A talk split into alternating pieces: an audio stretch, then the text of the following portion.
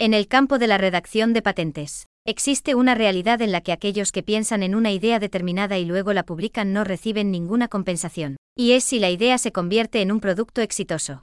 Como se sabe, quienes reciben toda la compensación y el crédito son las mismas personas que robaron la idea y la desarrollaron, al tiempo que presentaron la idea como su idea original, por así decirlo.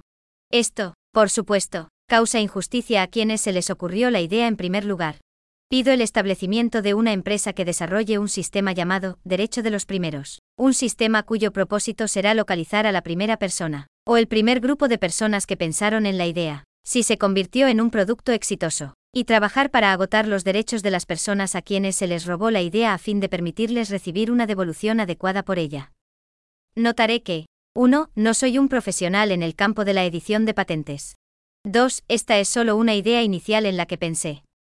3. Soy una persona que vive con ingresos muy bajos, un subsidio por discapacidad del Instituto Nacional de Seguros, y no puedo invertir dinero en el desarrollo de dicho software o sistema.